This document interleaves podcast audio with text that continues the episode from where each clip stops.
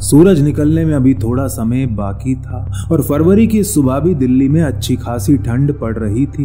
उनचास वर्षीय अश्विनी सागर और उनकी पत्नी आरती रोज सुबह की तरह राजपथ पर सैर करने के लिए निकलते हैं। ये दोनों रोज एक दूसरे से बातें करते करते इंडिया गेट के कई चक्कर लगाते और फिर अपनी दिनचर्या शुरू करने के लिए घर वापस लौट जाते। लेकिन आज की सुबह जब अश्विनी और आरती राजपथ पर पहुँचते हैं तो उन्हें एक बिल्कुल अलग ही दृश्य देखने को मिलता है। आज तेईस फरवरी है या तेईस जनवरी?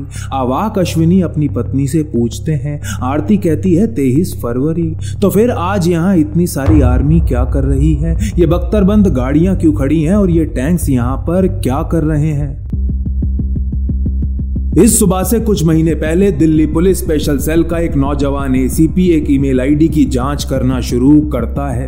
ये जाँच उसे पहाड़गंज, दरियागंज की संकरी गलियों से इस्लामाबाद और पेशावर घुमाते हुए एक चौराहे पर लाकर खड़ी कर देती है, जहाँ उसे पता चलता है कि एक बार फिर से उसके शहर दिल्ली को दहलाने का षड्यंत्र रचा जा रहा है।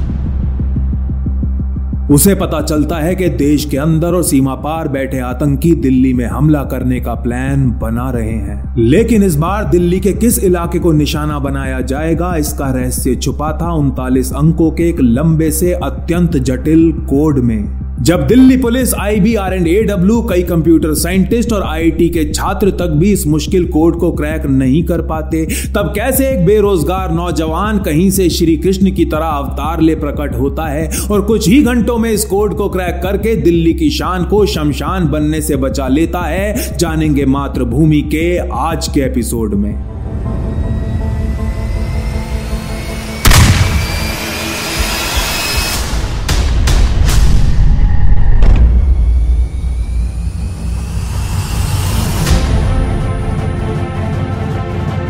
नमस्कार, जय माँ भारती। 2002 के मध्य में कश्मीर घाटी और भारत के दूसरे हिस्सों में आतंकवाद अपने पूरे उफान पर था। ऐसे में दिल्ली पुलिस की स्पेशल सेल के एक एसीपी प्रमोद कुशवाहा कश्मीर के लिए निकलते हैं।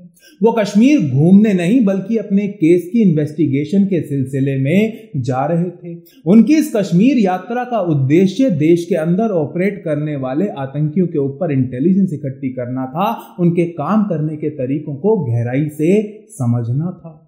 इस दौरान एसीपी कुशवाहा की मुलाकात घाटी के कई सारे पुलिस ऑफिसर से होती है और उनका मिलना बीएसएफ के एक डेप्यूटी कमांडेंट से भी होता है। बीएसएफ का यह ऑफिसर सीमा पार से आने वाले आतंकियों के साथ हुई असंख्य मुठभेड़ों का हिस्सा रह चुका था। और यह बीएसएफ ऑफिसर एसीपी कुशवाहा की उत्सुकता देखकर, उनका प्रोफेशनलिज्म अपराध के ऊपर उनकी जानकारी देखकर उनसे काफ़ी ज़्यादा प्रभावित हो जाता है। यह बीएसएफ ऑफिसर एसीपी कुशवाहा को एक डायरी दिखाता है जो कि कुछ महीने पहले कश्मीर में मारे गए एक आतंकी से बरामद हुई थी। वैसे तो इस डायरी में कई सारी एंट्रियाँ लिखी होती हैं, लेकिन एसीपी कुशवाहा का ध्यान इस डायरी के आखिरी पन्ने पर लिखे एक ईमेल आईडी पर जाकर रुक जाता है और वह इस ईमेल आईडी को तुरंत नोट कर लेते हैं। दिल्ली वापस आते ही एसीपी कुशवाहा उस ईमेल आईडी के ऊपर काम करना शुरू कर देते हैं। ये ईमेल आईडी था Rashid thirty two double X double X at Hotmail dot com ये ईमेल आईडी एक मारे जा चुके आतंकी से जुड़ा हुआ था और इससे जुड़े सभी आईपी एड्रेस भी दिल्ली के ही थे। अपनी फोरेंसिक जाँच से एसीपी कुशवाहा पता लगाते हैं कि अभी भी इस ईमेल आईडी का इस्तेमाल किया जा रहा है और पिछले कुछ दिनों में ये दिल्ली की कई अलग अलग जगहों पर इस्तेमाल हुआ है, जिनमें से कुछ थी। एक फरवरी 2003 को पहाड़गंज का एक साइबर कैफ़े, तीन फरवरी को दरियागंज और सात फरवरी को मोतीबाग। एसीपी कुशवाहा द्वारा निकाली गई ये जानकारी स्पेशल सेल की नींद उड़ा देती है। अगर वो गलत नहीं सोच रहे थे तो इस जानकारी का मतलब ये था कि कश्मीर में मारे गए एक आतंकी का साथी दिल्ली में मौजूद है। और मौजूद ही नहीं एक्टिव भी है। एक और सवाल जो सबके दिमाग में उठ रहा था, वो ये कि कोई आदमी ईमेल्स भेजने जैसे मामूली काम के लिए इतनी सारी अलग अलग लोकेशंस का इस्तेमाल क्यों करेगा? इसका तो बस एक ही कारण हो सकता था। ये आदमी अपने असली इरादे छुपाना चाहता था। एसीपी कुशवाहा बिना कोई समय गंवाए अपने बॉस स्पेशल सेल के chief joint commissioner Neeraj Kumar के पास जाते हैं और ये सारी की सारी जानकारी उनकी मेज पर रख देते हैं। एसीपी कुशवाहा दिल्ली के नक्शे के ऊपर उन सभी साइबर कैफेज की लोकेशंस मार्क करते हैं, जहाँ जहाँ से इस आईडी द्वारा ईमेल्स भेजी गई थी। नक्शे पर लोकेशंस मार्क करते ही एक पैटर्न उभरने लगता है। ये सभी कैफ़े सेंट्रल दिल्ली में लोकेटेड थे। ज्वाइंट कमिश्नर नीरज कुमार के आदेश पर तुरंत इन साइबर कैफेज पर नज़र रखने के लिए कई पुलिस टीम्स को सादे कपड़ों में डिप्लॉय कर दिया जाता है। एसीपी कुशवाहा इन सभी पुलिस वालों को एक एक फ्लॉपी डिस्क भी देते हैं, जिनमें उन्होंने कुछ हॉट वर्ड सेव किए हुए थे। वो पुलिस टीम्स को निर्देश देते हैं कि उन्हें इन मार्क साइबर कैफेज के अंदर सभी कंप्यूटर्स में इस फ्लॉपी डिस्क को कॉपी पेस्ट करना है। इसके बाद जैसे ही कोई भी अपनी ईमेल्स में इनमें से किसी भी हॉट वर्ड का इस्तेमाल करेगा तो उसके कंप्यूटर से अपने आप एक एसएमएस सीधा एसीपी कुशवाहा के मोबाइल फ़ोन पर चला जाएगा। और उस साइबर कैफ़े के पास मौजूद पुलिस टीम उस कंप्यूटर पर बैठे व्यक्ति को धर दबोचेगी।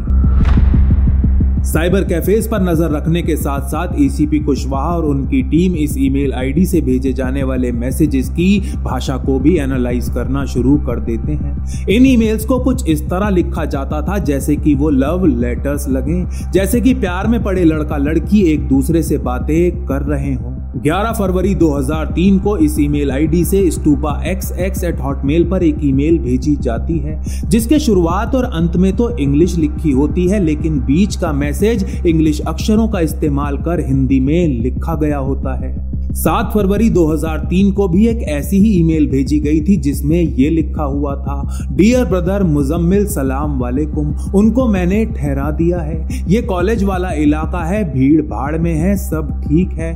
और कोई बात होगी तो मैसेज भेज देना। चाचा जी को सलाम अर्ज़ करना आपका भाई। 28 जनवरी 1 फरवरी 3 फरवरी और 5 फरवरी 2003 को भेजी गई ईमेल्स की भाषा और कंटेंट भी बिल्कुल ऐसे ही थे।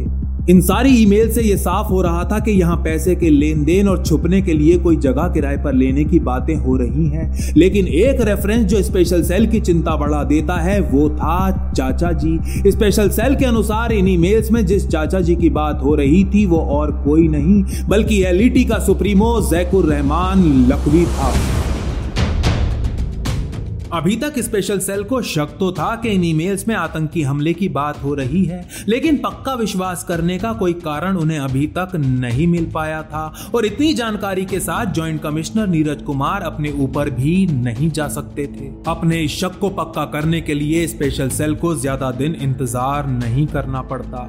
तेरह फरवरी 2003 को स्टूपा एक्स एक्स वाले ईमेल आईडी से एक नए email ID Neha Singh one X X two at Hotmail पर एक ईमेल भेजी जाती जाती है, जिसको पढ़कर स्पेशल सेल का डर यकीन में बदल जाता है। इस ईमेल में लिखा गया था, नेहा डियर सलाम आलेकुम। अल्लाह आपकी हिफाजत करेगा, आप और भाई अपने काम पर लगे रहो।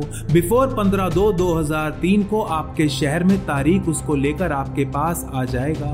फुटबॉल का क्या करना है, आप बेहतर जानते हो। मैच के बाद आप मुझे मैसेज दे देना। कोई बात हो तो एक के ज़रिए मैसेज भेजना और ऑनलाइन हो जाना। आपका भाई एम इस ईमेल को समझने में एसीपी कुशवाहा और उनकी टीम को एक क्षण भी नहीं लगता। यहाँ फुटबॉल का मतलब था बॉम्ब या फिर कोई दूसरा घातक हथियार। और मैच जिसके बाद ईमेल भेजने वाला खुद को मैसेज देने की बात कर रहा था, ये मैच हमले का कोड वर्ड था। लेकिन अंत में ये क्या लिखा हुआ था कि कोई बात हो तो एक के ज़रिए मैसेज भेजना। यहाँ पर एक का मतलब था अमेरिका का ISD code zero zero one. यानी कि कोई बात हो तो मैसेज अमेरिका के थ्रू भेजना। इससे पहले के स्पेशल सेल इस ईमेल के सदमे से उबर पाती, केवल 27 मिनट बाद एक और ईमेल इंटरसेप्ट होती है, जो एक email ID Chacho ji at Hotmail से राशिद 32 वाले ईमेल आईडी को भेजी गई थी। राशिद भाई ए ओ ए आपके जिम्मे है, वहाँ सब कुछ। मैच की तारीख फिक्स होने तक प्लेयर्स का ख्याल रखना आपके जिम्मे है। कोई बात होगी तो क्या करना है, आप अच्छी तरह जानते हो। जैद अब तो स्पेशल सेल को पक्का विश्वास हो जाता है कि चाचो जी और कोई नहीं, बल्कि लखवी ही। है और उसके नेतृत्व में भारत के अंदर आतंकी हमला करने का प्लान बन चुका है। स्पेशल सेल का विश्वास और भी ज़्यादा दृढ़ हो जाता है जब अगले दिन 14 फरवरी 2003 को वो एक और ईमेल इंटरसेप्ट करते हैं, जिसे एक बार फिर से चाचोजी वाले ईमेल आईडी से, राशिद वाले ईमेल आईडी पर भेजा गया था। Dear Rashid A O A match का डेट फिक्स हो गया है वर्ल्ड कप का फाइनल 25 को तय हुआ है। टाइम वही है मैच का। Best of luck Zaid Chacho ji at Hotmail से भेजी गई इन दोनों ईमेल्स का आईपी एड्रेस पाकिस्तान में था। ज्वाइंट कमिश्नर नीरज कुमार दौड़े दौड़े अपने सुपीरियर्स के पास जाते हैं और वहाँ से सीधा आर एंड ए डब्ल्यू के हेडक्वार्टर्स इसी दिन से आर एंड ए डब्ल्यू और आईबी के कुछ ऑफिसर्स भी स्पेशल सेल के साथ इस केस पर काम करने में लग जाते हैं। अब सबको ये तो पता था कि एक आतंकी हमला होने वाला है और वो 25 फरवरी 2003 के दिन होने वाला है। लेकिन कहाँ होने वाला है, ये जानकारी अभी तक नहीं मिल पाई थी और इस जानकारी के बिना कुछ भी नहीं किया जा सकता था। अभी स्पेशल सेल सेल आईबी और आर एंड ए डब्ल्यू के ऑफिसर्स आईपी ट्रेसिंग में लगे ही होते हैं कि 17 फरवरी 2003 के दिन चाचो जी से राशिद को एक और ईमेल भेजी जाती है, जिसमें यह लिखा होता है, मैच की जगह फिक्स हो गई है और उसके बाद कुछ अंकों का एक कोड। सबको बोल दें कि ग्राउंड देख लें, प्लेयर्स को प्रैक्टिस करना है। इससे पहले चाचो जी ने जितनी भी ईमेल्स राशिद को भेजी थी, उनका आईपी एड्रेस इस्लामाबाद में था। लेकिन 17 फरवरी की ये ईमेल पेशावर में एक आईपी एड्रेस से आई थी। अगले दिन 18 फरवरी को एक नए ईमेल आईडी से एक दूसरे नए ईमेल आईडी को मैसेज भेजा जाता है। सेंडर का आईडी था पुराना मकान एट हॉटमेल और रिसीवर का birth D X X X at Hotmail एक बार फिर से ये ईमेल पेशावर से ही भेजी गई थी। लेकिन इस बार इसमें उनतालीस अंकों के एक लंबे से कोड के अलावा और कुछ भी नहीं लिखा हुआ था। कहने का मतलब यह कि हमले की प्लानिंग करने वाला पाकिस्तान में ही बैठा हुआ है। ईमेल्स भेजने के लिए वो वहाँ भी अपनी लोकेशंस बार बार बदले जा रहा है। और भारत में हमला कहाँ होने वाला है, इसके लिए उसने एक लंबे से कोड का इस्तेमाल किया है, जिसका कोई मतलब समझ में नहीं आ रहा है। लेकिन क्योंकि ये ईमेल जिन लोगों को भेजी जा रही थी, वो सभी दिल्ली में ही थे, इसलिए ये बात तो पक्की लग रही थी कि हमला दिल्ली में ही कहीं होने वाला है। लेकिन कहाँ होने वाला है, ये जानने के लिए इस कोड को क्रैक करना बहुत ज़रूरी था। दिल्ली पुलिस, आईबी और आर एंड एडब्ल्यू के ऑफिसर्स तो इस कोड को क्रैक करने में लग ही जाते हैं। लेकिन साथ ही साथ दिल्ली में बेस्ड कई क्रिप्टोग्राफर्स को भी कांटेक्ट किया जाता है। भारतीय फौज के कुछ अफसरों, कुछ सरकारी वैज्ञानिकों और आईआईटी दिल्ली के छात्रों को भी इस काम का जिम्मा सौंपा जाता है। 19 फरवरी 2003 के दिन एक और ईमेल चाचो जी से राशिद को भेजी जाती है, जिसमें एक नया आईडी बनाने की बात कही गई होती है और एक बार फिर से एक कोड लिखा होता है। इधर स्पेशल सेल अभी तक पहला कोड भी क्रैक नहीं कर पाई थी और उधर चाचो जी एक के बाद एक रोज नए कोड्स भेजे जा रहा था। समय हाथ से निकलता जा रहा था और कोड क्रैक करना तो दूर कोई अभी तक इस कोड को समझने के करीब भी नहीं पहुँच पाया था। जैसे जैसे समय बीतने लगता है, इस केस पर काम कर रहे लोगों में एक मायूसी सी फैलने लगती है। और इससे पहले के मायूसी इन लोगों को पूरी तरह हताश कर डालती। एसीपी कुशवाहा के ऑफ़िस के दरवाजे पर एक आदमी इस तरह आ पहुँचता है, जैसे कि भगवान श्री कृष्ण खुद अवतार लिए प्रकट हो गए हों। यह आदमी एसीपी कुशवाहा का पुराना दोस्त था और इसका नाम था विवेक ठाकुर। विवेक के कुछ महीने पहले नौकरी चली गई थी, ये बेरोजगार हो गया था और आज ये दिल्ली नौकरी की तलाश में ही आया था। दिल्ली में ये एसीपी के अलावा और किसी को नहीं जानता था, इसलिए बिना बताए, बिना फ़ोन करे सीधा एसीपी कुशवाहा के ऑफ़िस पर आ धमकता है। विवेक जल्द ही समझ जाता है कि कुछ तो गड़बड़ है। उसके स्कूल का ये सीनियर बहुत ज़्यादा टेंशन में लग रहा है। और विवेक के बार बार जिद करने पर बार बार पूछने पर आखिरकार एसीपी कुशवाहा बिना कोई बैकग्राउंड इंफॉर्मेशन दिए वो सारे के सारे कोड्स उसके सामने रख देते हैं और अपनी फाइलें उठाकर कुछ मीटिंग्स के लिए अपने ऑफ़िस से बाहर चले जाते हैं। उधर विवेक पेन और पेपर उठा एसीपी के ऑफ़िस में पड़े सोफे पर बैठ जाता है और पेपर के ऊपर कुछ लिखता लिखता वहीं पसर जाता है। कुछ घंटों बाद एसीपी कुशवाहा अपने ऑफ़िस वापस आते हैं तो विवेक उनसे कहता है, सर, आप टेंशन मत लो, मैं इस कोड को क्रैक कर लूँगा। कुछ चिड़े हुए एसीपी कुशवाहा और कुछ उसका मज़ाक उड़ाते हुए विवेक से कहते हैं हाँ हाँ पहले क्रैक तो कर लो, फिर मुझसे बात करना। इतने में एसीपी कुशवाहा के पास उनके बॉस नीरज कुमार का फ़ोन आ जाता है और वो उन्हें अपने पास मिलने के लिए बुला लेते हैं। जैसे ही एसीपी कुशवाहा अपने ऑफ़िस से निकलने लगते हैं, विवेक भी उनके साथ जाने की जिद करने लगता है। और जब विवेक कहता है कि मैं ट्रैफ़िक में ही, रास्ते में ही इस कोड को क्रैक कर लूँगा तो एसीपी कुशवाहा उसे अपने साथ ले जाने को तैयार हो जाते हैं। आईटीओ में स्थित दिल्ली पुलिस के हेडक्वार्टर से अशोक विहार नीरज कुमार के ऑफ़िस के बीच पैंतालीस मिनट का रास्ता था। और इन 45 मिनटों के दौरान विवेक एक शब्द भी नहीं बोलता और एक बार भी अपनी नज़र कागज़ से नहीं हटाता। 45 मिनट बाद अशोक विहार आ जाता है और कुछ मिनटों बाद ज्वाइंट कमिश्नर का ऑफ़िस भी। गाड़ी रुक जाती है एसीपी कुशवाहा, गाड़ी से नीचे उतरकर ऑफ़िस के ऊपर जाने के लिए सीढ़ियाँ चढ़ना भी शुरू कर देते हैं। कि तभी विवेक पीछे से भागा भागा आता है और चिल्लाते हुए कहता है, सर, मैंने ये कोड क्रैक कर लिया, मैंने ये कोड क्रैक कर ली। सीढ़ियाँ चढ़ते चढ़ते विवेक एसीपी कुशवाहा को समझाता है कि इंग्लिश के हर अक्षर को पॉइंट ज़ीरो से लेकर पॉइंट नाइन तक का नंबर दिया गया है, जिसकी शुरुआत ए से होती है।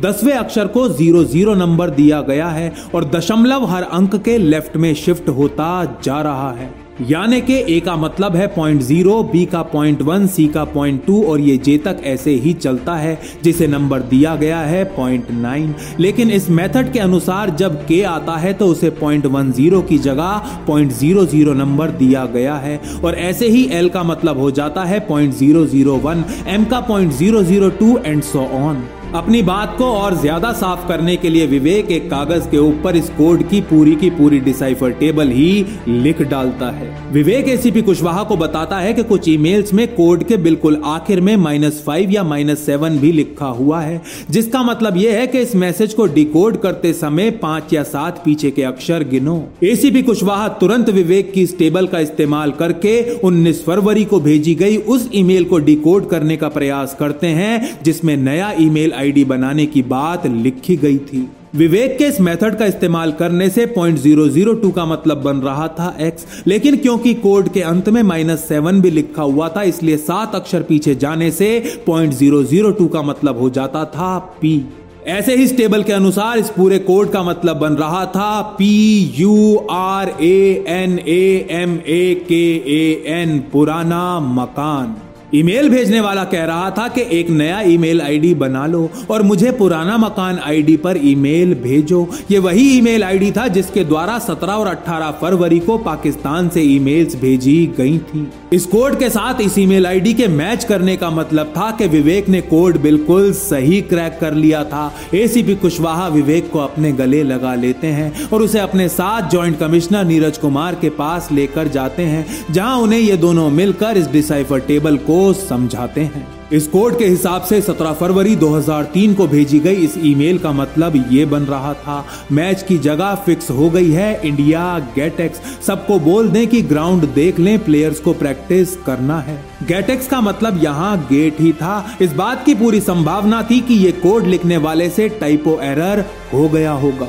अब सब कुछ साफ़ हो चुका था। 25 फरवरी 2003 के दिन दिल्ली के अंदर इंडिया गेट पर आतंकी हमला होने जा रहा था। अगली ईमेल 21 फरवरी 2003 को एक नए email ID Sundar B H X X X A underscore Hindu at Hotmail से पुराना मकान वाले आईडी को भेजी जाती है। ब्रदर अस्सलाम वालेकुम। भाई, मैं आज ही श्री से डेल आ गया हूँ। उस आदमी से राबता करके आपको खबर करता हूँ, सुंदर।